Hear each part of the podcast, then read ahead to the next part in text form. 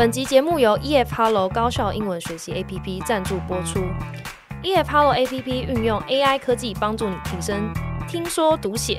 它有趣的聊天对话界面就像是跟 AI 老师学英文哦。近期的 EF Hello 更整合了时下最流行的 ChatGPT， 它加入了 AI 解题功能，还有搭配 AI 发音辨识，跟它客制化的单字、文法、听力、复习内容等等的，让你学习英文。这边提供一个 fun fact 供大家参考：剑桥大学 Cambridge University 研究指出，8个小时的 EF Hello 学习时间相当于1学期的大学英文课。选择 EF Hello 就能让你的学习事半功倍。而且像我现在也有试用就是 EF Hello， 这个 EF Hello 你 APP 一登入进去呢，其实你就可以选择说你学习的这个英文的目的是什么。那比如说如果我学习的像商务情境课的话，它里面就有就是英文面试啊、英文简报还有英文谈判等等的内容，分初级、中级还有高级可以让你选择。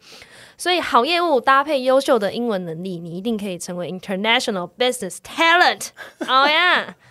那重点来了，好 ，OK， 重点来了，大家认真听。听众的福利来咯 ，EF Hello 提供10位幸运听众，EF Hello Pro 1个月的免费试用，1个月哦，1个月很赞。那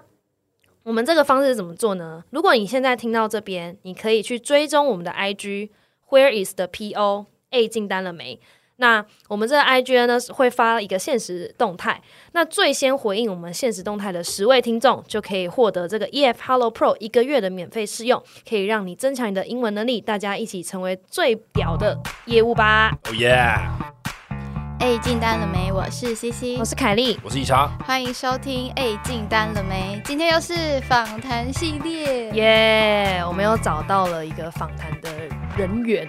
人员非常厉害的人。对，我们现在因为各产业嘛，我们之前已经访问过，因为现在这个来宾也是金融业的，我们之前访问过就是中租的业务，然后还有理专银行理专，那现在我们访问到我们基金公司的业务 Daniel、小武。欢迎小武那你可以自我介绍一下你的背景，然后还有你现在的公司跟产业吗？没问题，大家好，我是小武或 Daniel， 我比较习惯小武好了，因为在业界大概都是用这种比较你知道让自己比较年轻的这种称号在走跳江湖那其实我来自的产业是、有很多种称号，但我们就统称叫基金公司吧。对啊，那基金就像是大家也不是那种吃的基金啦，是大家如果有投资的经验的话，现在这几年市场前几年市场好的时候大家很夯嘛，每个人都跑去开所谓的证券户，所以你会投资股票，对，你会买特斯拉，你会买台积电。那基金的概念其实就是一篮子的股票。那其实大家有所不知的是，其实台湾这个产业是非常的蓬勃发展，因为基金在台湾是一个非常，尤其是中高年龄层的人口是一个非常持之以久的一种投资的习惯。那只是说我们周遭朋友都是比较年轻的伙伴嘛，所以我们会买一些个股，我们喜欢自己看盘看市场。但大家可能比较陌生，比较年轻的朋友会陌生一点，但其实基金这个产业在台湾是发展了至少30年的一个很成熟的产业。所以你可以叫我们基金公司，然后我在一间比较外商的，我们就简称为 A 公司好了，外商的一间 A 公司、那我是里面的业务。对，那我在这间公司当了5年，那也其实说实在的，虽然都是在业务的这个部门里面，但是其实实际上的role 或是你说我做的事情的性质，其实有转变过蛮多次的。对啊，那大部分的时间其实做一个业务，那只是说在最近这一段时间转换到比较，你可以说是比较像幕僚，或是比较 COO 比较 business management 的概念，中文来讲比较确切一点，可能会比较像是幕僚的概念。对，那所以我现在等于你可以把它理解成我当初过去几年比较在前线业务端，但是现在稍微退居幕后一点点，然后变成比较协助在内部的一些策略或是整合的一些这种角色上面。所以其实今天可以分享的东西会蛮多的。所以你底下有前线的业务吗？还是不是底下，我比较像是跟大家合作的伙伴。对，我不是那种好像高升然后下面管了很多人，不是，只是平行的一个这个转移，就是你退居幕后去 support 他们这样。对，但是跟他们合作、对，但是合作的就变成对象 partner 变得多了很多，然后层级可能也变得更广，不再只是局限在以前单纯做业务的时候，你把自己的一些专案或是 account 就是客户把它顾好，就是在层级上还是有一些差别。了解。OK，那回归到就是你在找工作的时候，你大学毕业后是什么原因让你就是第一份工作你就投下这个职位？然后你可以介绍一下你大学有没有做什么准备吗？我觉得回答这个问题，我觉得这也会是今天可能贯穿整个访谈的一个我觉得蛮重要的一个经验分享吧，或是 mindset 的分享。其实我在进这个金融业也好，或是进这间更精确来讲进这间基金公司也好，其实我没有太多的主动的去追寻什么。我觉得最简单来讲的话，就是把自己的状态跟应该要具备的一些能力、视野去准备好、去调整好，然后 somehow 其实机会就会来找准备好的人。这样讲好像很嚣张啦，但是其实我真的认真认为说，包括你从大学开始所做好的一些准备，对自己的自我精进，这种比较事前准备的东西，其实 somehow 都会在未来的某一天被兑现。那以我自己的经验来讲，我可以从大学开始分享起。其实大一的时候，因为我念的是我们叫国企系，那大家也知道，其实国企系这个名字听起来就是你还是一个大一的菜鸟，你什么都不懂，然后你去指望进去一个系里面，然后这个系会教你怎么当一个国际企业的高阶经理人，这就是不 make sense 嘛。所以这也是相关这种台湾的教育一个蛮大的一个问题。其实你是给大一这种新生，或是给充满憧憬的这种学生一个很大的蓝图，可是在他可能人生踏入了第一个阶段，工作阶段，他可能根本不会碰到这些事情，所以你是在教他20-30年之后你可能要会的一些事业，但事情都一直在变。所以我会觉得说，大一进来一定都是懵懂的，如果你是念一个这样的系。那我那时候给自己的准备，其实就像我刚刚讲的，我不太知道我到底要的是什么，但是我只知道我要在短期帮我自己的目标设好。那所以在这么多商管学院可以选择的路途之下，我那时候想法很简单，其实我就很现实的觉得说，金融业听起来比较 fancy， 然后可以赚比较多钱，所以我就不如先朝金融业开始准备吧。那因为金融业相对好准备的点是在它有一些基本的知识是共通的，是有明文载定的，比方说投资学，比方说财务管理，这些学门其实都是有它既定的这种明文规章在里面，你还有我们比较明确的东西可以去学习。相对比方说行销，相对比方说所谓的这种策略管理，我那时候想法就这么简单，所以我就开始逼自己在大一下开始就去多修一些财务相关的课，比方说投资学、财报分析、财务管理这些课，大家应该有念商管学院的应该都蛮熟悉这些名词的。所以我的路途就是大一给自己一个很现实的短期目标，我先修了再说。然后没想到一修开始，大二、大三、大四就陆续找到了一个很窄，就是比较明确、更精确的路。所以我大二、大四修的课都是跟财务或是金融相关的。那在这个过程中，其实你不免俗地会开始接触到大家听过的所谓的证照，比方说像什么证券商高级业务员啊，俗称高业。那这些证照其实那个时候就陆续都把它准备好。那个时候说实在，你问我知道我也要干嘛吗？我也不知道，但反正就是先准备好。所以你在准备的过程，你完全没有一点疑惑说，金融业真的适合我吗？还是我要不要换别的？看看，好问题。我的人生 pretty much 都是用删去法，就是当我刚刚讲到我进大一的时候，我会用删去法去帮助我判断说可能比较适合我的，我想要追求是可能比较好的物质生活，假设啦。然后我可能又觉得说金融是一个比较看得到，实际上你可以摸得到、学得到的东西 compared to 其他像我刚刚讲的，比方说行销或是一些比较 high level 你可能没有明确的框架的东西。所以我用这个方式去删说 OK， 那什么东西会比较适合我，我要的是可能更好的一个物质的一个待遇嘛，然后我要的是可能更摸得到、看得到、我学得到的东西，我知道它会帮助我投资等等任何这样子的一个方面的 skill set。 这样删一删之后，其实我大概就知道我剩的选项其实已经不多了。所以你大学准备基本上就是修更多财务课，然后准备证照。那我想讲的是，其实就算你到大三大四，没有人能真的知道自己要干嘛，相信我，绝对没有人可以跟你说我大三的时候就知道我第一份工作要找什么。所以你一定都是逼迫自己框架出自己的一个蓝图，然后你至少现阶段你具备什么样的 skill set， 那机会来的时候你自然知道你会 ready。 所以我就是比较像这样子的一个 case。 那等到真的大四，可能你做了几个实习都是跟金融相关之后，然后我可以分享我的故事怎么进入这个产业。是我有一个大学报告的同组的组员，那有一次在毕业之后可能大概1-2年吧，他回过头来就来联络我说，诶，他在就是他也是金融业，然后他在商业合作上的这个客户，其实就是我现在的这间 A 公司，这个客户他们有抛出一个讯息说他们内部在找人。那当然今天 A 公司如果要找人的话，他一定是透过多的管道，比方说他可以透过他的客户，然后或者说校园征招等等的，所以其实这管道会非常多元，是广撒下去的。那我那个时候获得这个资讯的管道，其实就是来自A 公司在商业合作上的这个客户，然后他 pass 这个讯息给我。那因为我认识那个人嘛，就是那个 A 公司的客户里面的这间公司里面的人，是我大学做报告的组员，等于就是有内推这样子。对，是有一项内推。那其实我就说，其实你把自己做好准备，那机会会来，然后你知道机会在这，你也一样是用一样的 mindset 去全力准备，包含我可能其实在接到这个 offer 的时候，这个面试的 offer 的时候，我甚至不知道这个基金公司这个产业到底实际上在干嘛，那你就是去准备去问，然后全力的去把这个面试表现好。而且我有听说这是你第一个面试的公司，然后就上了，然后也是你此生唯一面试过的公司就是运气比较好，说真的。所以我才会跟大家在一开始分享说，我觉得你 always 在每一个节骨眼把自己的状态调整到你可以做到的最充分，其实机会来的时候你自然会比别人更突出，因为你是充分去准备过的。那请问你现在主要的工作内容，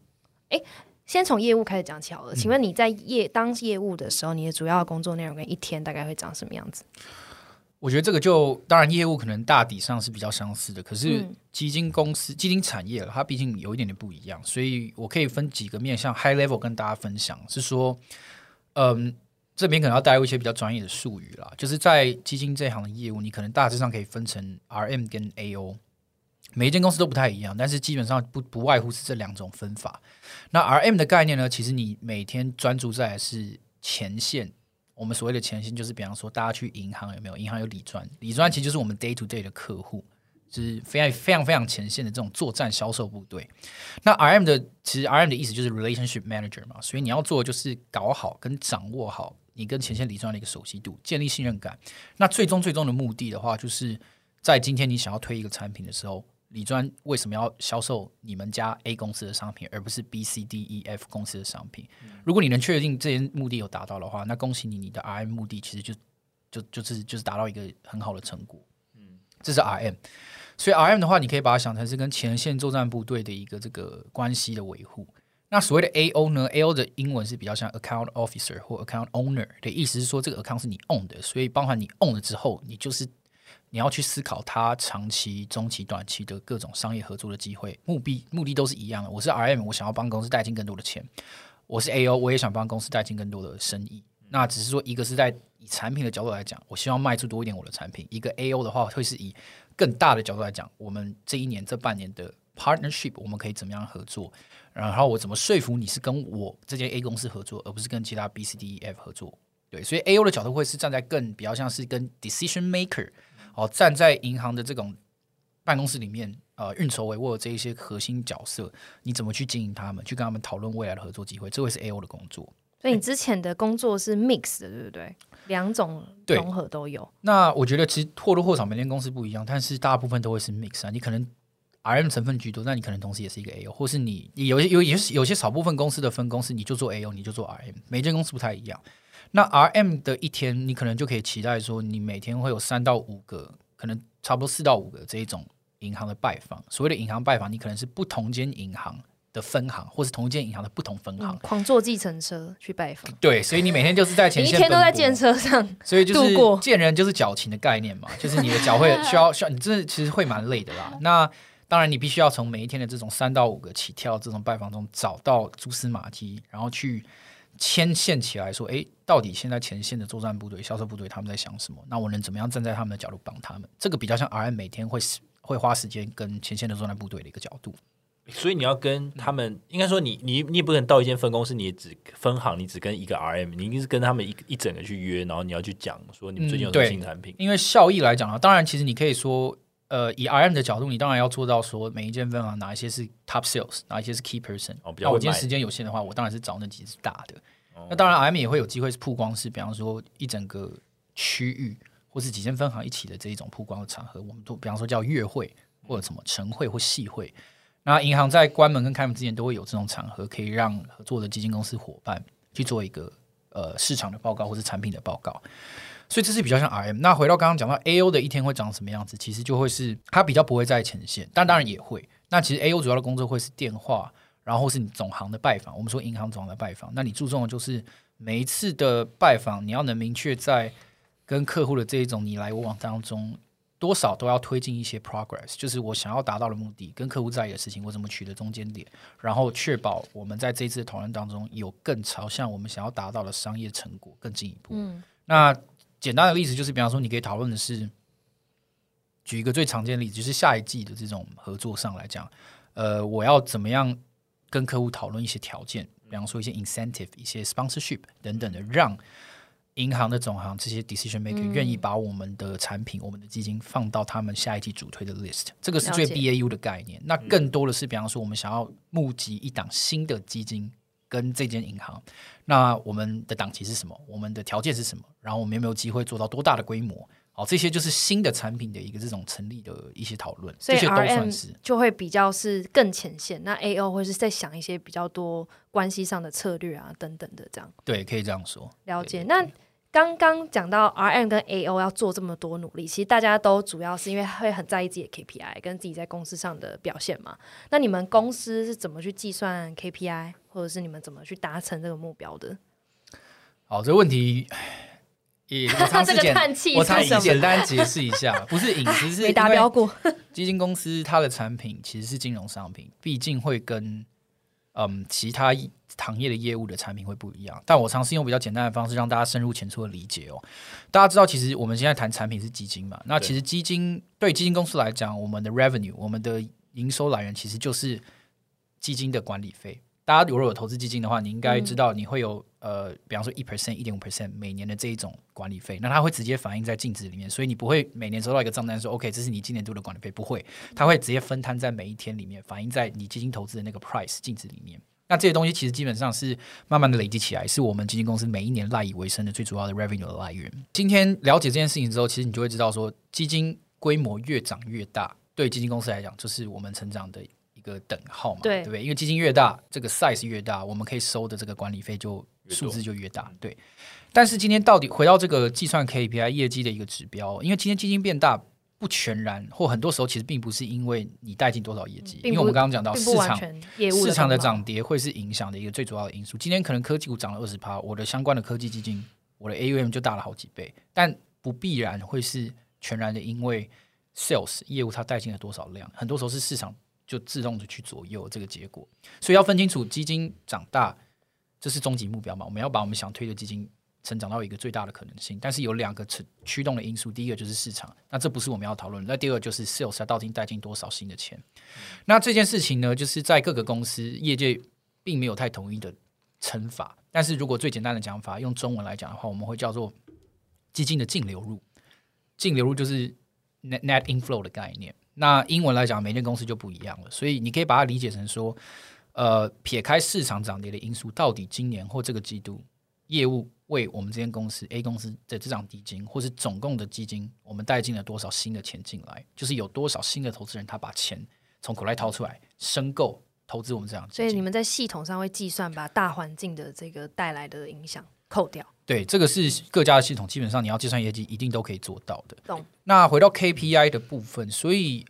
随便举个例子，比方说可能 A 公司今年的这个业绩目标就会是100万千万亿，比方说1亿美金，1亿美金的这个我们刚刚讲到的净流入资金。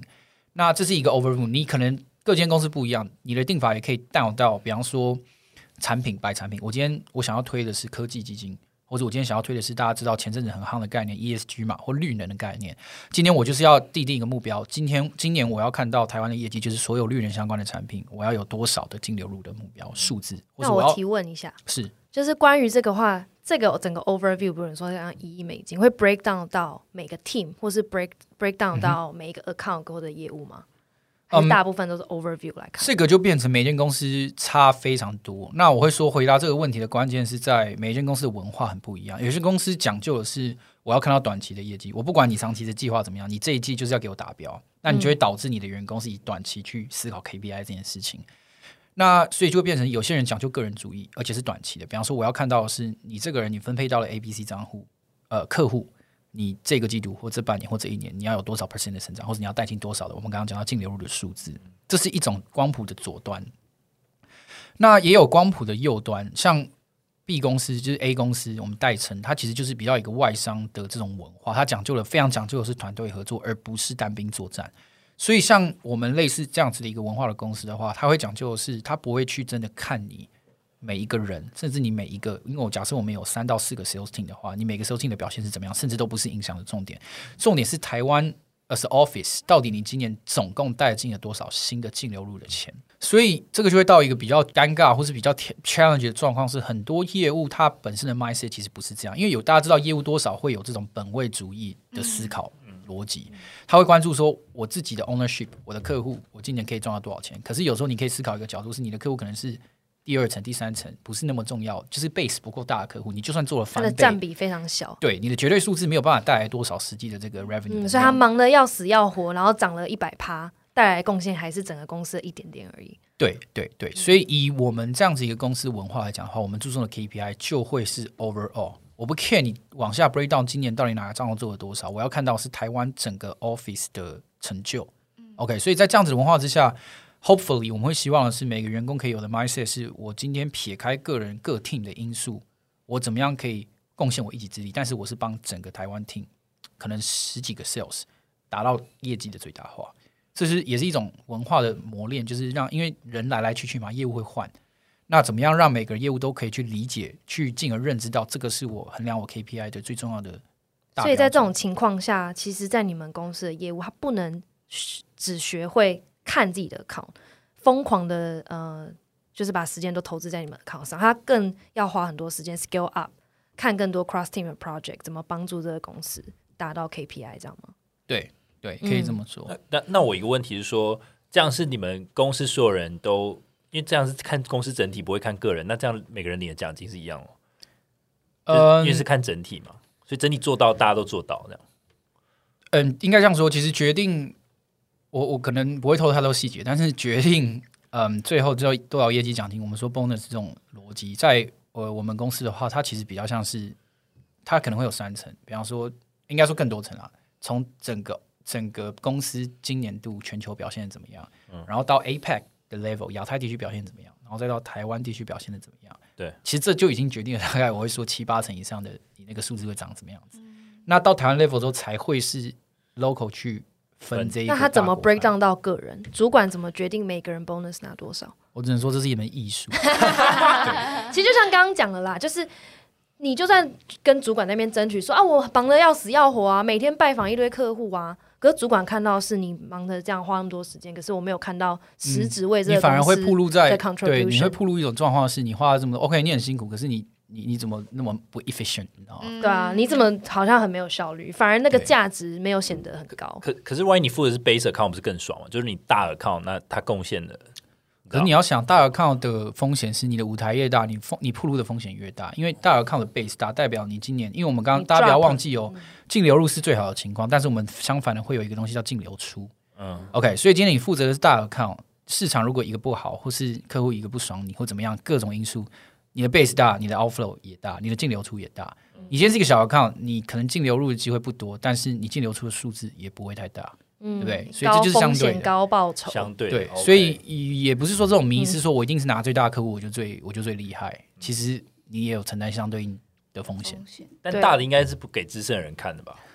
其实通常我们公司比较文化偏向的做法，或者是你当然对 key decision maker 的这种 relationship 的 gatekeeper， 就是维护这个人，他一定要够 senior。但是你大 account 嘛，大客户你不会是只有一个人负责，你会需要一些副手一起去协助经营。听懂？对。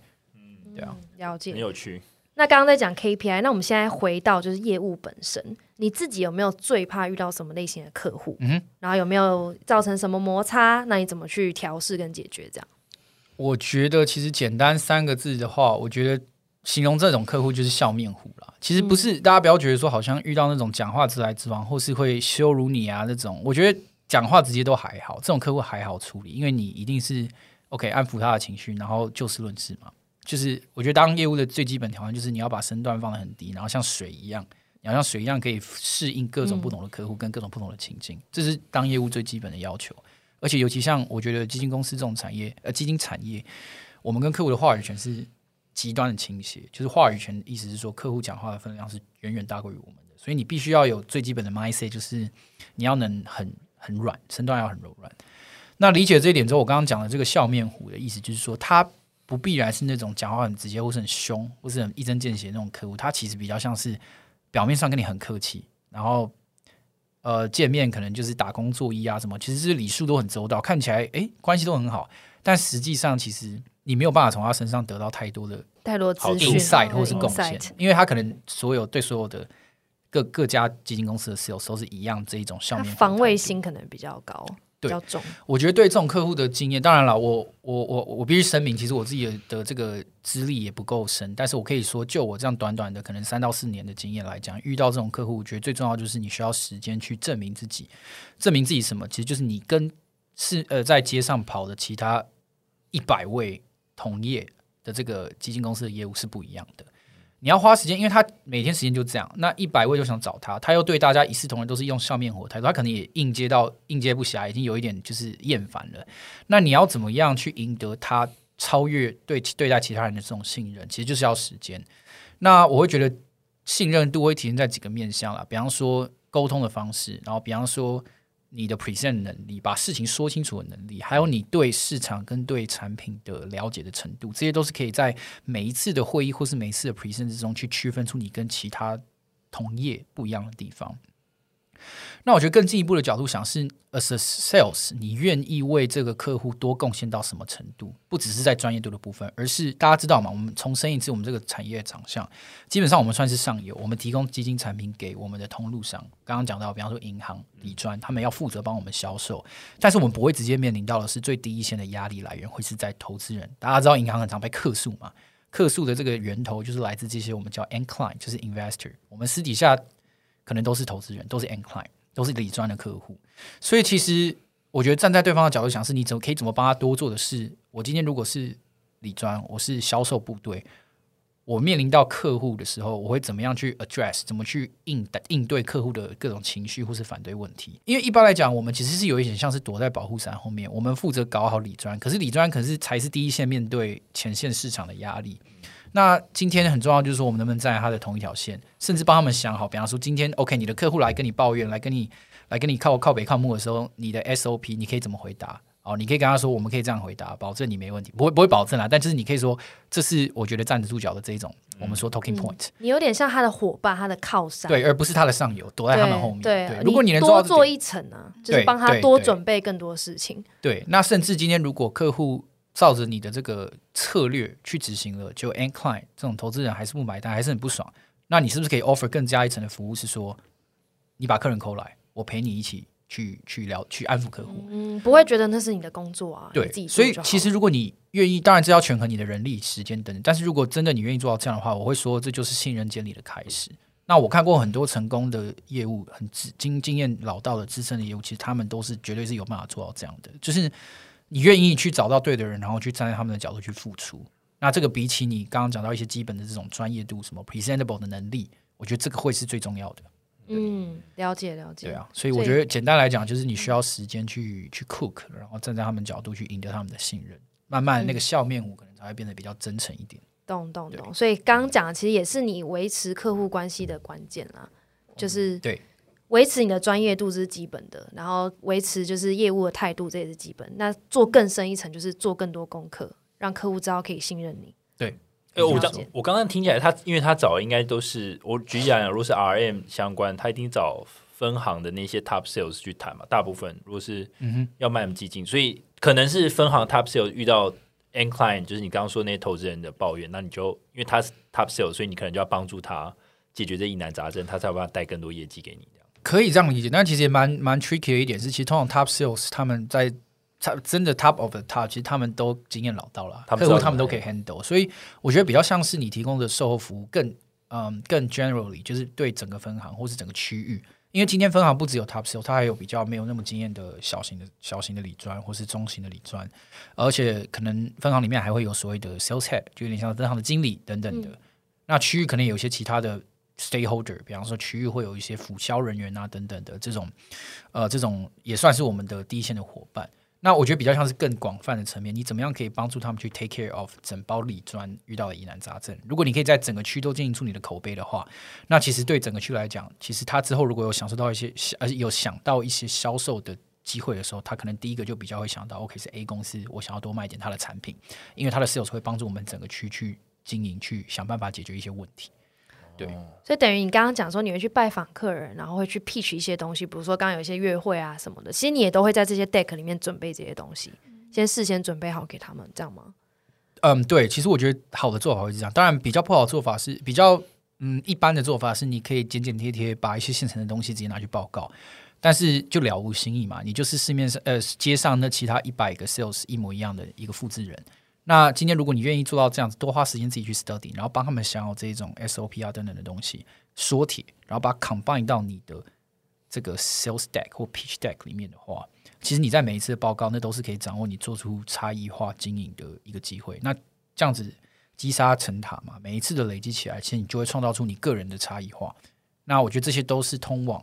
最后的那个结论，就是今天 OK 我们回过头来还是要做业绩嘛。那今天如果我要面临销售的决策的时候，为什么我要卖 A 公司的产品而不是 B 或 C 或 D 的基金，那可能这就是背后这一点一滴累积起来的一个 credibility。 了解那我好奇，如果你去 pitch 的时候，你会有一段是 QA 说那大家卖 A 公司的产品的时候遇到什么客诉，我就是类似这种，然后全部人举手就说我手上被骂了。其实我觉得比较不会像是这样子问，但是我们的确都会有 QA 的时间嘛。那说实在的，如果你的产品是比方说规模比较大，大家都在买的，或是当红渣子鸡，或是最近跌比较惨的，其实你 pretty much 你可以直接 foresee， 就是你去分行或是哪里报告的时候，你一定会被问。那其实你要做的就是你要做好充足的准备，因为通常这样子啦，理专前线销售部队他会问你，因为市场大家都知道是市场的缘故，他也不是要你给个说帖说 OK 我今天回答你的问题，隔天基金就开始反弹，不会这样。但我觉得对这些基金销售部队来讲，理专来讲，他们要的只是一个说帖，就是他们可以解释给 end client。 没错 exactly。 所以我觉得你要与其说你怎么去回答好他的问题，有时候你去跟你的客户 argue 说我们这个基金跌这么多不是因为我们操作烂，是因为市场问题，这个没有用什么的，你没有解决任何问题。你要解决的问题是好，大家都已经知道市场就是这么烂，你的基金也就是跌了这么多，那我要怎么去帮助客人安抚？你可不可以给我一些 idea？ 那有没有说帖可以听听看嘛？因为真的跌的话应该压力超大吧，那真的是真实的现金就这样，你知道说帖有没有一些例子啊，就是你怎么安抚？ Daniel 想说好，给我1个小时因为我真的很好奇解释给你听，因为我觉得涨一定不会有人问啊，那跌呢？我随便举个例子好了，比方说其实我觉得这说帖有很多种，那我现在可以帮你想到的一个例子是，好，我简单举个例子，比方说我们有一档产品它成立一小段时间，那刚好因为成立的时间就是在去年到现在，市场就是因为升息嘛，一泻千里，所以其实它的表现，虽然我们对这个投资策略很有信心，然后我们历史这种模拟回测，我们叫 backtest的成果都非常亮眼，可是好死不死你成立的时间刚好是抓到错的地方，所以其实一成立之后，那个我们叫净值，就是这个产品的 price 就开始一路往下跌。那你当然每个月你都可以去想办法还价嘛，可是连续跌了3-4个月之后，客户就已经有一点开始真的要收到客诉了。那这个时候我们会怎么样做呢？其实讲直接一点，就是你可以去卖一个，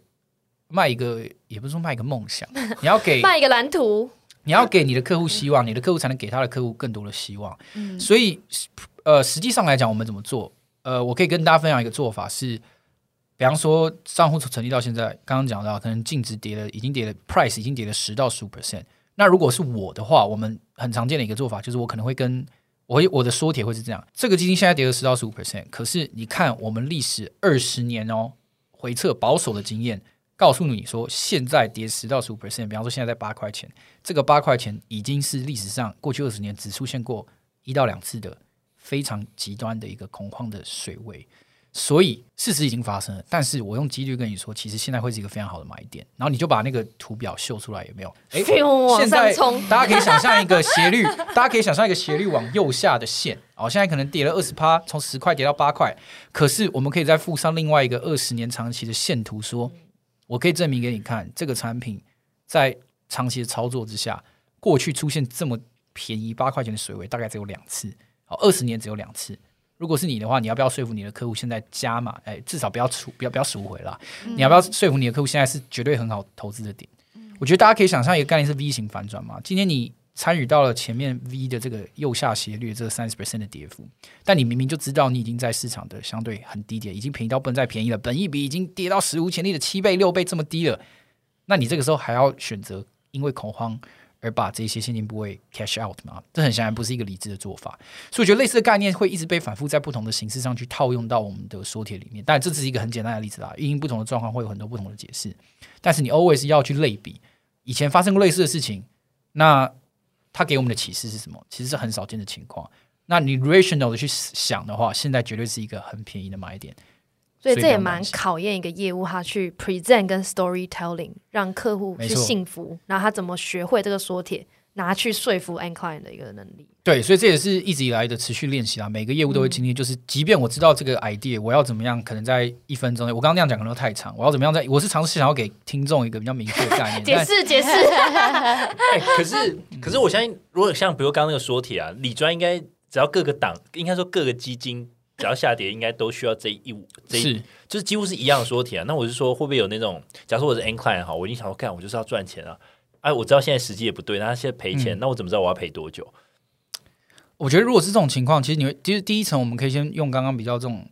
我会称之为比较 juicy 或是比较火力强大的这种说帖。但如果你发现这一层沟通无效之后，其实这种时候通常你遇到的客户，要么就是他非常极度不理智，要么就是他非常极度理智，所以他也有在研究市场，所以他会问更 detail 的东西。对，那这个时候其实就很考量，我觉得这个反映出另外一个比较细节的议题，就是说。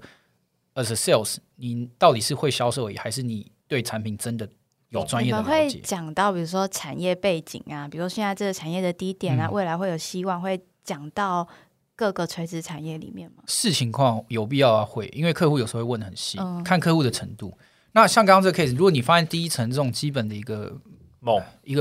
，juicy， 一个比较 juicy 的方式，或是比较简单暴力的方式，他没有办法买单的话，那接下来可能就要讨论到，你可能要真的对你的产品非常了解，比方说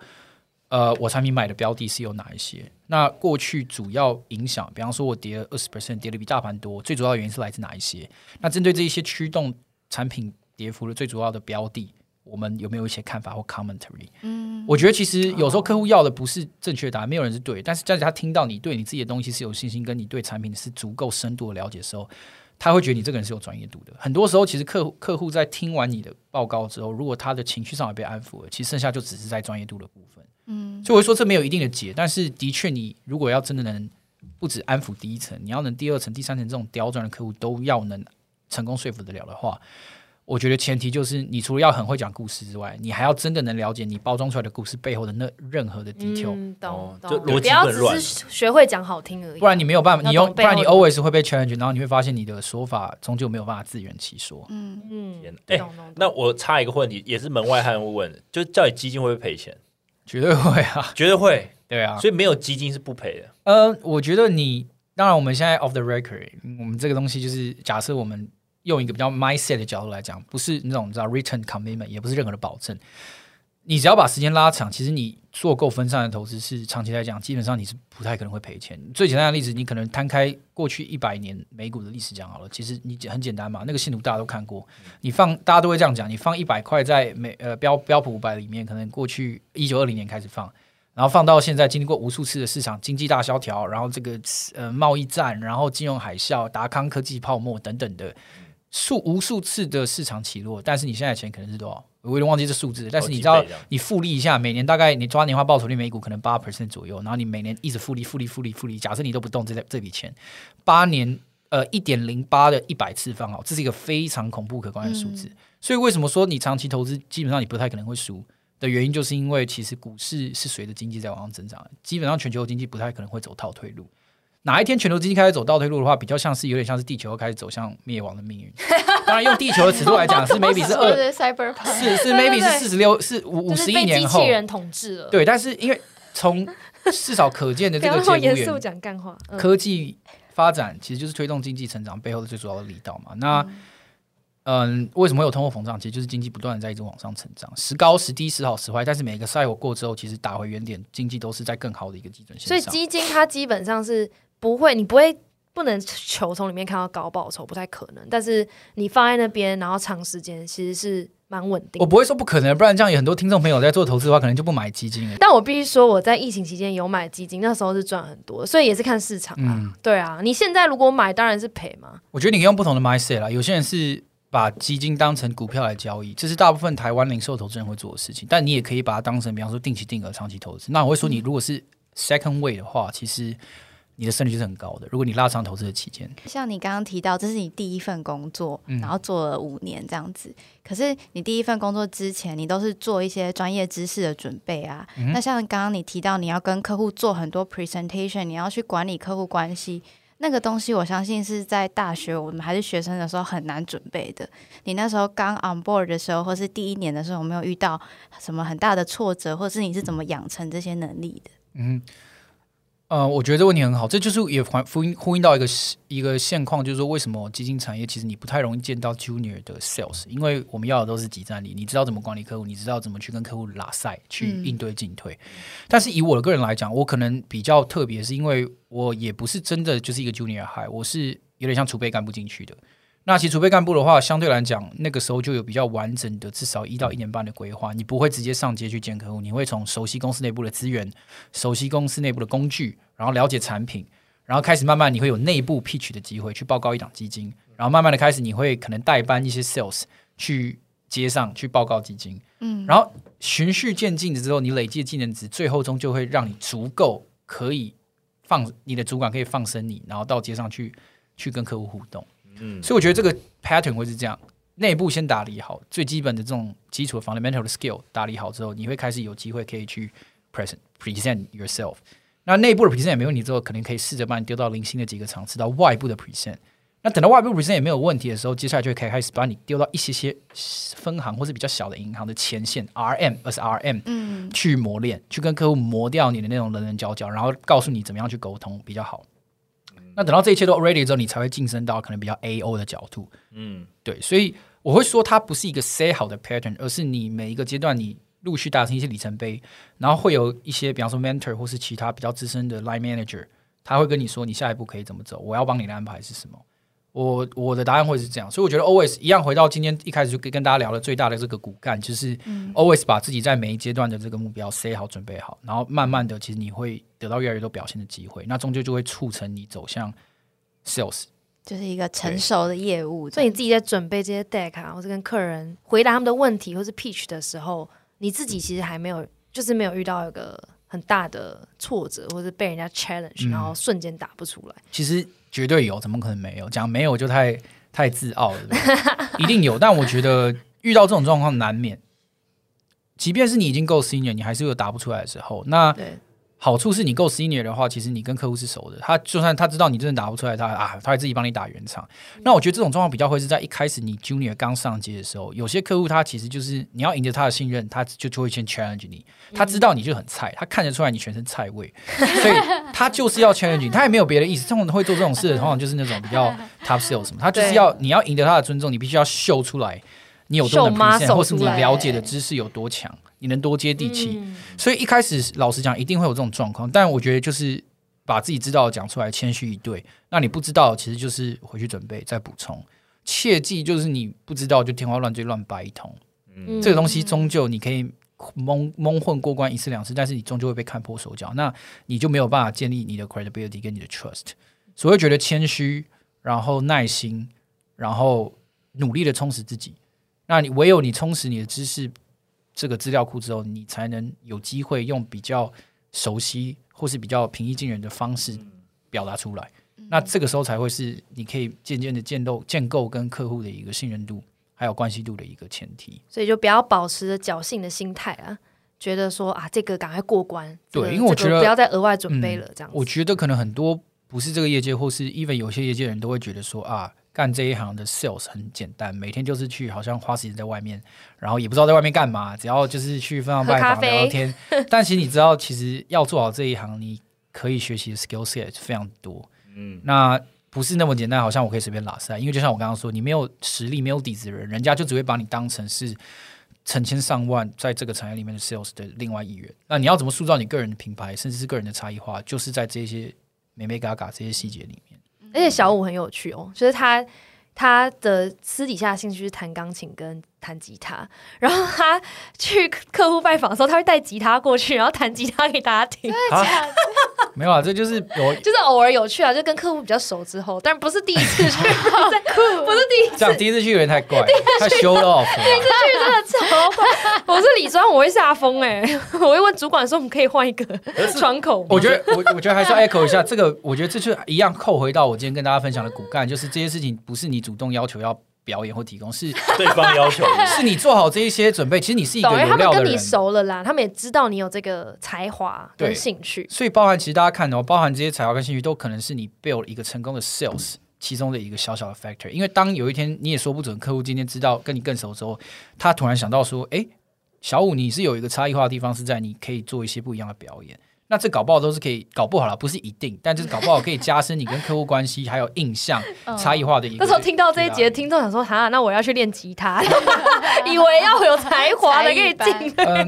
我觉得，但没有啦，这是特殊的状况。我也有听过有业务是透过打网球跟客户关系变好的，对对，原本一直突破不了的关系，共同话题。打一起运动变对，只是这是一个顺道，刚好刚好而已，不是用这个方式来赢得信任。对，只是一个刚好，客人也喜欢，你也喜欢，那就一起打。在分行门口弹吉他。对。哎，其实我觉得好，我觉得我要补充一个，我觉得应该说小武觉得比较好的，就是他刚刚讲那个，我觉得很多 skill set 或 mindset 其实都需要耐心吧，都跟客户应对进退，或知道那么多就是基金背后的一些深入的研究或知识啊，其实应该要很有耐心的去学习。如果很急的话，好像就是想要力求立即见效，或是立即就有一个很大的就得到奖金然后重要 KPI， 应该会蛮难的，就可能要花一点耐心在这个产业吧。对啊，我觉得你越想要有点像是一个本末倒置的概念，如果你越明确想要去得到一个 benefit 一个目标，但你不是发自真心的有具备这能力，你是为了要达到这个目标你去追求它，其实这样反而会有一点本末倒置。我觉得我的经验来告诉我，它都不会有很好的成效。比较好的状况是你发自内心的是你知道你自己哪里不足，你去精进，那这个精进的过程跟成果 somehow 总有一天会 pay out， 会 play out， 所以其实那个时候就是你被看见的时候。所以我觉得不要太成果太因果导向了，不要太对，就是不要太因果导向，或是一个蛮不错的 mindset。就是 Daniel 给我一个感觉是，他每一个工作事项都有深度工作的感觉，就好像你每一个拜访你都是透彻准备，因为其实你出现在分行就是做到你今天的工作，你稍微讲一下你就是做到你今天的工作，但你每一个你都就是准备的很深，就是你把客户关系是看得很长远的发展这样。对，他不会只是觉得哦，因为我是 RM 跟 AO 所以我要拜访。 对，拜访，那我那个公司已经基本的 deck 我就带着啊，客户有问题我就开给他看，对，然后大概啊，反正市场就是不好，不要再问了。你是哪一个业务是这样对你的？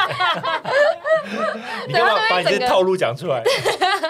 感觉会沙盘推演啊，客户会 challenge 你什么，你也心里有底，那你也准备好了，专业度都先准备好，这样。其实刚刚这个就有 echo 到，就是因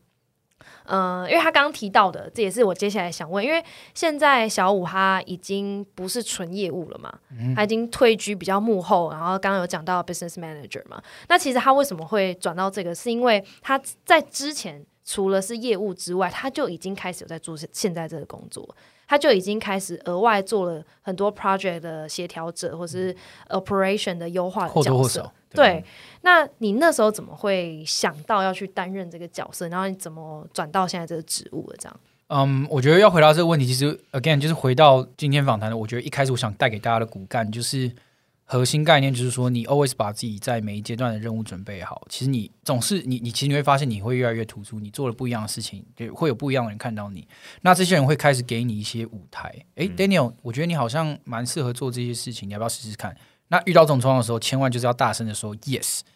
对，那你去 take 这个机会之后，你有这个舞台，其实然后你认真全力的把它做好，这就是你的 credit，不要犹豫，就 yes 我做。对，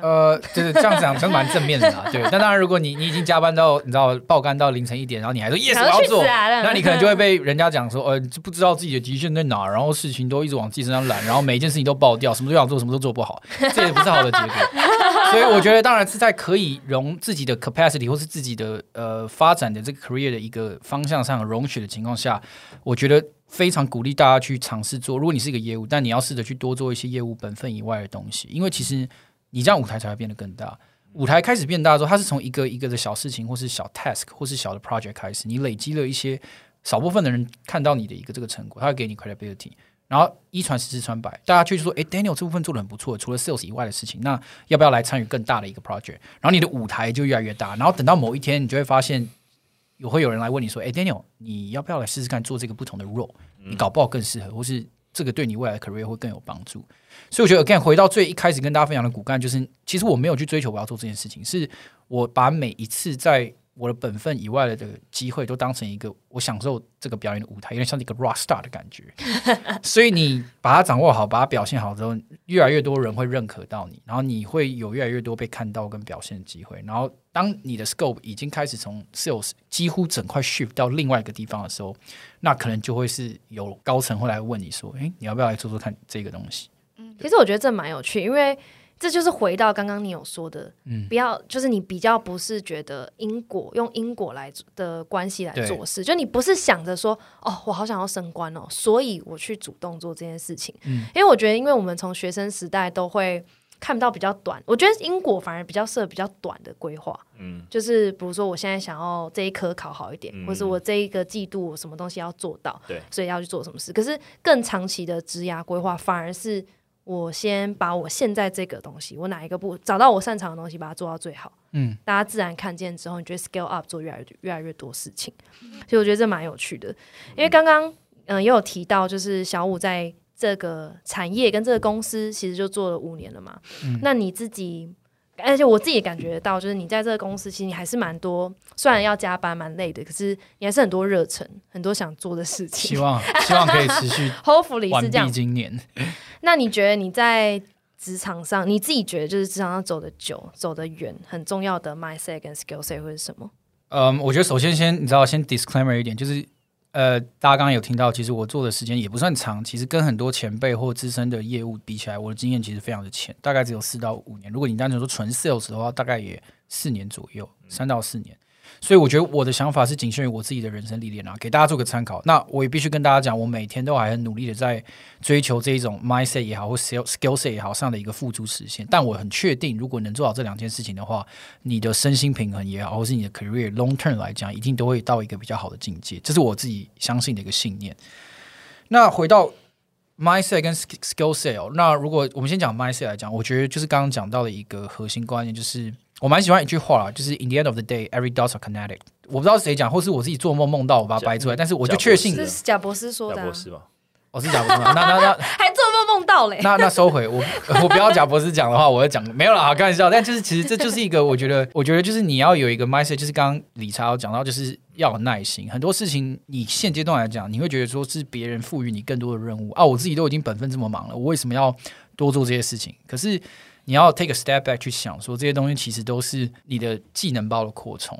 那当然今天我讲的案例不是说今天我在做 sales， 然后你叫我去煎鸡排，这个当然你很明显知道它不会帮助你什么事情，除非你未来想要当公司楼下有摆摊你去帮忙，对，除非你未来想要当鸡排的一个鸡排店的老板。但我的意思是说，今天你在工作的范畴上面，你除了 sales 本分之外的事情，当你有一些新的机会的时候，很多人的想法是这会占用我其他时间，我没有办法回家陪小孩或是怎么样的各种concern，所以我要 say no。 但我的想法是 always 对这些新的 challenge 跟新的机会 say yes。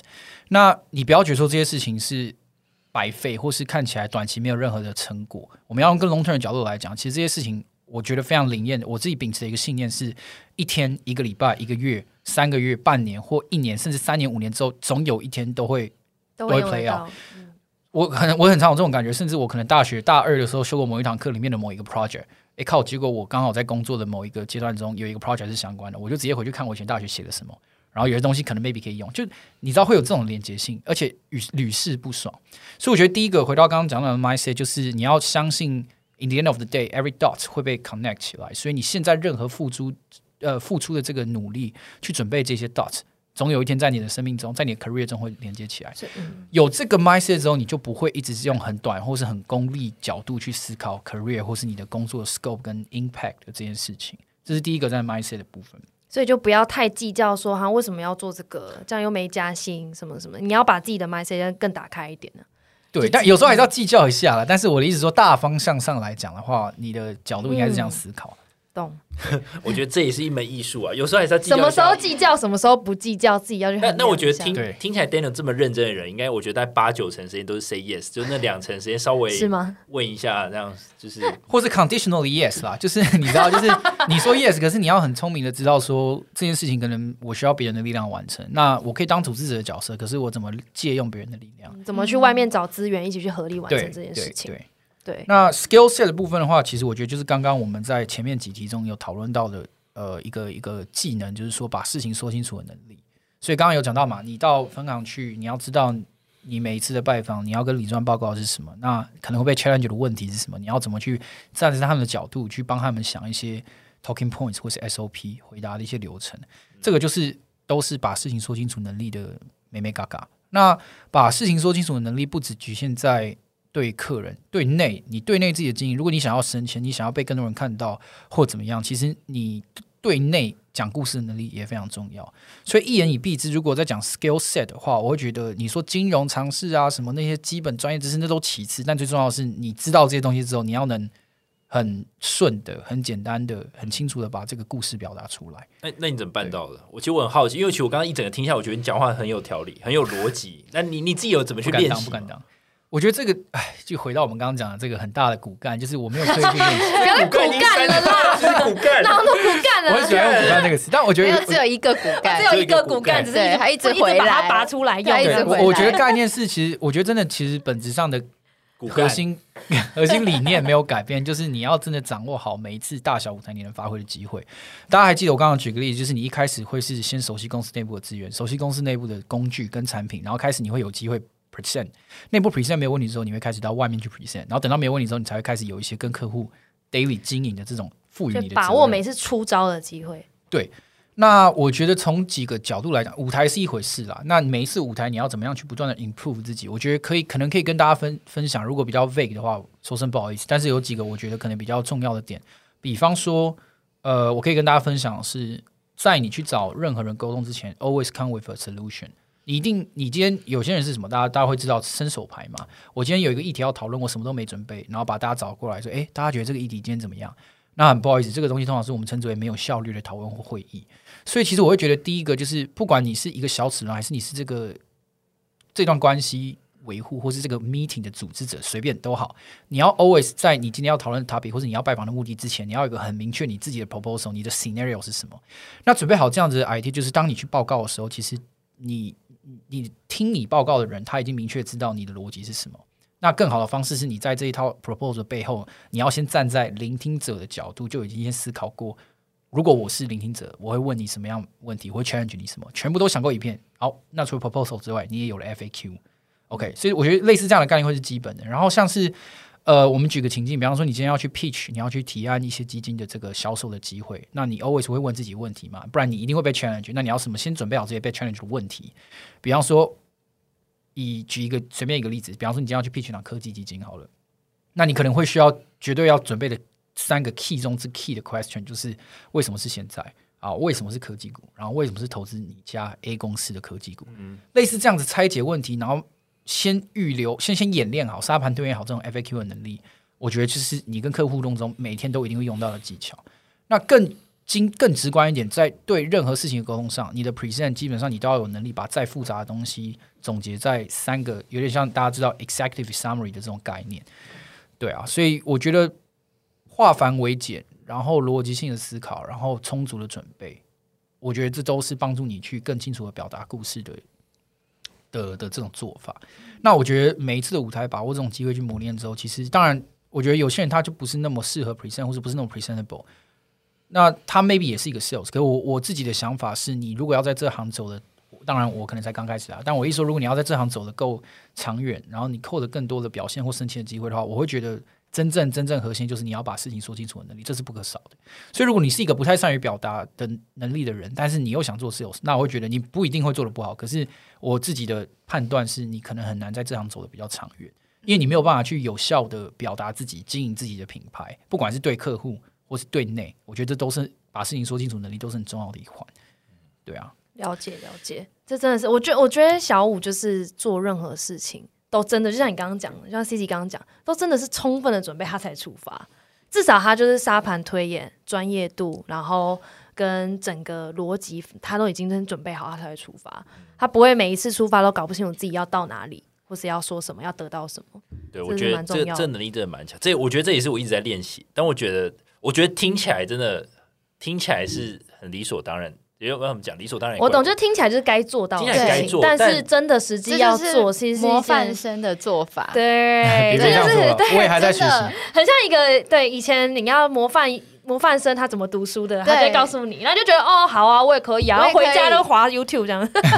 但既然已经听了模范生，我要来一个坏学生的版本，就是我们也会被要求要做这种事情，但是就我们公司也会被要求，因为我们同时在跟客户对谈的时候，我们也会沙盘推演客户可能问什么问题，因为今天一定有个议题抛出来，客户一定会拿好几把枪那样对着你，那你就要准备好。他如果问，A， 你就要回答什么；问 B， 你要回答什么。而且每一个问题背后都会再延伸好几个问题，其实你都要准备好。那我们基本上内部会先 review 过一遍嘛，就是先跑一遍。但是如果发现有一些回答不出来的，那接下来你就要想办法找到正确的答案，或是你要想一个合理的说辞。就是其实跟 Daniel 讲的都很像，所以我觉得其实业务在面对客户的这种百种问题，其实要去沙盘推演的过程，其实是需要很多准备跟练习，然后包含就像你原本口条很好，但是如果你资讯准备不充裕的话，你口条再好，你讲出来的东西也是凌乱的。对，所以你收集资讯的能力也很重要。所以我就觉得讲起来听起来像基本功，但是做的时候其实要花很大的 effort， 要耐下性子来，不要急着说不管我现在就是去找客人，然后反正看客人问什么我当下想办法回答这样。对，而且就像我们之前聊那个华尔街之狼教你做销售那本书，也很强调说你的 presentation 你一定要做到熟到你可以用肌肉记忆去做这件事，因为当你可以用肌肉记忆做这件事，你才有办法去掌握关键资讯。比如说你在讲某一件事情的时候，客户的反应是同意还是反对，就他那种很小的微资讯你才有办法掌握，你才不会当下才开始脑袋乱掉，然后觉得啊怎么办，我要去哪边，然后回答他们的问题。对，你要把你的感官注意在客户身上，而不是在照顾你自己，说你要怎么报告，你要怎么背。对，但这是一门艺术啦。其实我蛮赞同 CC 刚刚讲，就是你真的熟悉报告这件事情，或者你真的已经熟练到一个境界的时候，其实你会发现你会去享受它，因为你不会把它当成每一次的报告是一个要交差了事的事情，你会把它想成这是一个Rock Star 表演，就一个演唱会的舞台，我就要站在上面享受这个灯光。然后你会享受的，而且你甚至不会怕客户 challenge， 你会享受客户跟你的对答 FAQ， 因为你有信心这些东西你都知道答案，因为你 study 的够深入，所以你可以用各种轻松或是令人会心一笑的方式去 address 这些回答，那这些问题。所以而且甚至你就不需要照稿演出，所以很多时候可能我以前啦，我做好 slides， 我可能我也不会去 re 稿，我从来不会 re 稿。当然一开始可能会啊，但是我发现当你真正做到能享受这件事情的时候，其实你会蛮期待每一次同样的 slides， 可是你每一场次你的报告都会是有不一样的脱稿演出。对，因为每一天可能每一个礼拜市场发生的事情都不一样啊，你可以及时的把它抓进来当一个很酷的开场。我觉得这是一个，如果你可以检视一下，如果你不享受这件事情的话，那我觉得可能你 long term 来讲，你也不太适合做 sales。 不是说你没有这个能力，是因为你会让自己一直处在一个压力的状态下，压力很大。因为对我来讲，可能到最后每一次的 pitch， 即便是那种大型的 pitch， 我只要确保我做到我尽可能最充足的准备，那你就没什么好担心啊，因为该准备该思考你都已经做到，那真的被问倒或真的被 challenge 怎么样，那就是你没有想到的地方，那就是我们进步嘛。但是我觉得如果你会怕这件事情，或是你甚至不敢面对，甚至会找救兵说你可不可以帮我 cover 一下，那以备如果当下 QA 阶段我被问到，你可以帮我 cover。 如果你有这种想法，或是你是去怕做这种大大小小 present 的话，那我觉得你的精神可能迟早有一天会分裂，因为你只要当 sales 的一天，你either是在银行，either是在分行，either是在内部，你都会一直要需要做这样子的一个沟通。对啊，所以我觉得真的要接受这件事情是做好，我觉得在 sales 业务，我相信其他产业也是啊，但是要做好业务这件事情，就是你必须真的非常 confident， 然后你要非常站上舞台，你就是要杀爆全场，就算你不知道，你还是要当然了，你要有办法，有一些回应答的技巧，但是真的不知道的时候，当然你要说不知道，可是你必须第一步你要有绝对的信心跟自信心，不然你如果大家应该都看得出来，你今天没有自信，你上去表达的东西，即便它再正确，都没有说服力。而且你表达的语言方式可能都会有一点冗言赘字等等的，所以我觉得这真的是非常重要的一点啦。你要喜欢做这件事情报告，然后你要真的做好充足准备，那你会发现这几个 factor 融合之后，你到那个报告的现场，其实你是有点像是信手拈来的感觉。那小武也有分享过，就是他之前好像有很多大的 deck 跟必须要去跟客人就是介绍，尤其是前一阵市场就是下跌嘛，然后那时候我就有问说，那你会紧张吗？或者你会不会觉得哇，最近要解释好多事情？我不会，我准备好杀爆全场了。对啊，我很期待。他说只要有这种 deck 这种 pitch， 我说很期待，我杀爆全场。每一场会议在想下来说，让我们欢迎。我觉得是这样啊，就是自信心是一回事，但是有时候我们刚刚一开始有讲到，前面有讲到一个点是你的身段也要像水一样，所以有时候这不是自信心能解决问题，市场就是很烂，然后你的客户情绪就是很低迷，那你这个时候就跟他很有自信的说没问题啦，一定涨，这个 也不是一个办法，所以我觉得你要看情况，那自己去判断。比方说像自嘲的能力或是鞠躬的能力，这个也蛮重要，就是啊，客户他当然一定都会看到你不爽，说市场我当然知道在跌啊，可是客户就是赔钱啊，那我客户就是都买你们家的产品啊，那你们就是跌啊，那你就只能，这种情况已经不是你跟他去辩解市场的逻辑或我们怎么看我们的 view 是什么，这种千万不要跟他硬碰硬。其实你应该做到的是先站在对方的角度想，然后从刚刚讲到的，其实你与其去分析一些市场或报告什么东西，你比较要提供他的是给他一份说帖，让他也可以拿去给他的客户用，站在对方的角度想，去安抚他的情绪。我觉得剩下有没有自信或是报告的内容是什么，那是其次。我觉得你有自信是好事，这是最基本的要求，但是 你要能非常 flexible 去调整你每一次报告因应不同情况的一个痛调。你可能是很有自信，很乐观，很阳刚，但是你可能也很谦虚，或是觉得说对最近市场真的很不好，那 A 公司啊 B 公司与你站在同一个阵线，那我们能帮你做到的是什么。对，我觉得这种东西是一门艺术了，安抚他。对，其实我觉得与其是说 Daniel 就是他的业务的技巧去跟他请教业务家，我觉得他是整个职场的 mindset， 他是把它建立的蛮齐全的，蛮健全的，就是不管是对客户，然后还是对内，还有对自己的要求，我觉得他都有定下一定的原则，然后把它做到最好。那问你最后一题，就是像针对跟你一样，就是工作5-6年的人，比如说遇到一些工作的低潮、困惑，或者是说他想要升官啊，希望自己更被注意，你有没有一些建议或是一些想法？要回到那个骨干，回到骨干。我觉得这样要就是我们可能要先解析这个问题，就是如果你工作低潮，然后可能得不到同事或是主管的肯定的话，那你的这个处境很显然是因为你现在的工作的不管是 scope 或是你能带来给这间公司这个团队的 impact 是停滞不前。这 不一定是说你做的不好，但是比较像是 more like 你做一件事情，然后你已经很习惯，所以你重复一直做，然后你一回过头发现哎，怎么其他人都在进步的时候，我没有做的不好，但是我做一样的事情一直重复做。那大家可以想想看，你做一样的事情重复做了5年10年，那你如果还做不好，那应该是你的问题，如果你做得好，那应该是应该的，对吧？所以我觉得当会有这种情况出现的时候，代表说你的 scope 跟 impact 已经停滞在这个位置上有一点时间了。那就回到一开始跟大家讲到的骨干，就是你要怎么样去 open-minded 的去想说因为你会需要更大的舞台，更多的舞台。那有时候这种事情你主动去追求反而更可以太功利主义，但比较好的 mindset 是有任何这种新的 challenge 的机会，如果你有兴趣的话，你应该去 say yes， 然后当你开始一个 project 两个 project， 你展现出你这一块不一样的能力之后，其实你就像我讲，你会被越来越多人看到。那我觉得还有另外一个 很重要的点，就是你被其他人看到的话，这些人很可能都是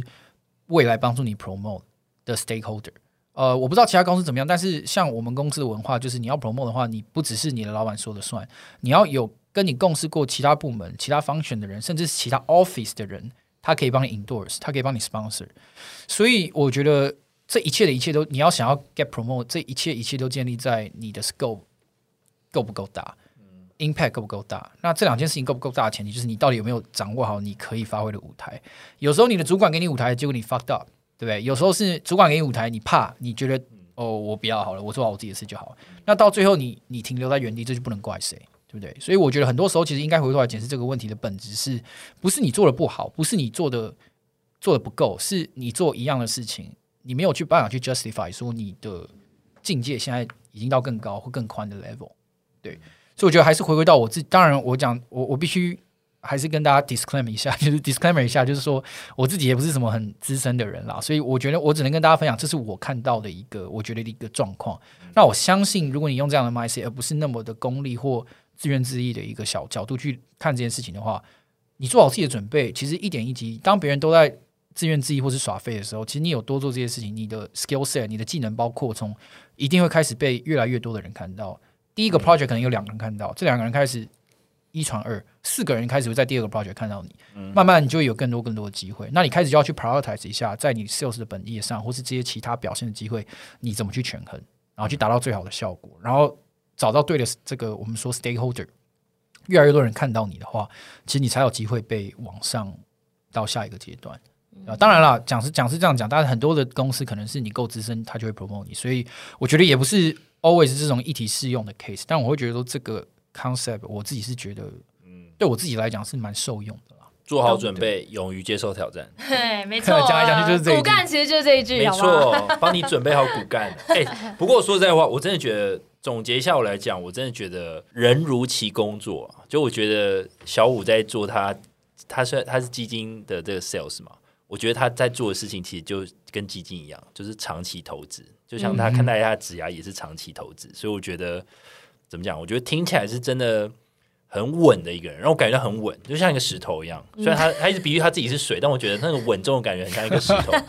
就是很扎实的在每一个阶段，然后好好的做他每一阶段该做的事情，然后机会来了 OK say yes 把握住，再到另一个舞台去发挥，然后就算基金有下跌的情况他也是乐于接受挑战，因为他觉得那是另一个磨练的机会，打得好很好，打得不好就是学习进步，所以我就觉得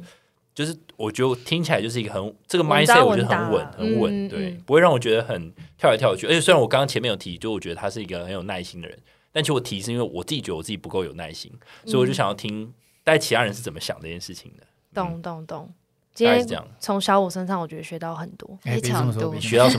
么骨干了吗？很多骨干，模范生的骨干。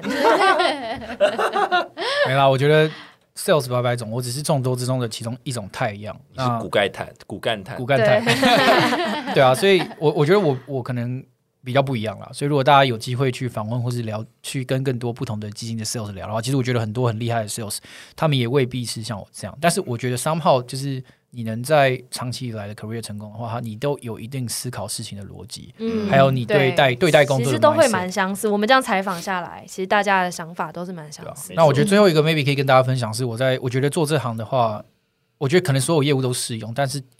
特别是基金业的这个 sales， 其实你要有蛮强大的心理调试能力，就是你要 easy come easy go。其实我不是一个 easy come easy go 人，但是我觉得在这5年的工作经验中，我已经变得比我原来想象的 way more easy come easy go。 就是如果你不这样做的话，你会陷入在无止境的自我质疑中，因为我们刚刚最一开始讲到影响基金成效的关键，除了市场好坏，还有就是业务的能力嘛，你能带进多少钱，可是很多时候市场好坏这件事情是靠天吃饭，所以很多时候那不是你一己之力能改变的。而且大家知道我们面对的不是直接的 end investor， 我们刚刚讲到我们中间面对的其实是中间的这个大盘商或者你说通路商，所以有时候你能影响或改变的事情是非常间接的。那我会觉得说你要培养一个 mindset， 就是很多时候事情来了，问题来了，遇到了，好，我就尝试去解决，如果不能解决的话 let it go， 因为你要很快的把自己调试回来，不然你会陷入到每天无止境的 challenge 自己当中，然后可能客户当市场一个不好的时候，客户会接一二三，这种接二连三的来，就是抱怨啦，或是 complain， 或是这种一些比较有压力的状况。那如果你不能很好的去调试自己的心境的话，就我觉得在工作上的品质、生活的品质会被影响。对，所以我觉得大家要有一个基本的理解，就是说除了 easy come easy go 之外，在这行我们要尽量去把任何工作上遇到的事情思考为对事不对人，因为很多时候客户对你们的互动，你可能会觉得那是 personally， 可是其实 in the end of the day， 他只是觉得你代表的 A 公司很烂，他不是在说你这个人很烂，也不是在说你这个人的能力不够，而是你的公司能力不够。所以我觉得不要 take it personally， 然后你要很快的可以去消化这样的情绪，你才有办法不断的跟客户有一些进展也好，或是有一些合作上的推进。对，因为客户其实也是很 easy come easy go 的人，通常大道至简啊，真的，因为有时候自己太害怕，或是太把客人讲的话放很重，把自己想的太重的话，事情很难往前推进。我刚脑中就浮现几个客户的影子，我害怕。有那些人的脸开始瑟瑟发抖。原来他不是 personal， 真的吗？对，其实好像蛮 personal。我其实也认同，真的会有那种很 take it personal 的客户，但我觉得我自己的经验是，那只是100个中的1个。你不要自己过度把心思放在他身上，有些人就是跟你不合，那没关系，我们either是交给其他业务来 take hold， 或者我就不要鸟他，因为他可能你只是占我每年 revenue 贡献的不到尾数。我觉得要有类似这种心态去自己排解，太赞了。对啊，今天就上了一个模范生的课，真的。骨干是有这么说，不是模范生。谢谢小武，谢谢小武，谢谢你的职涯分享。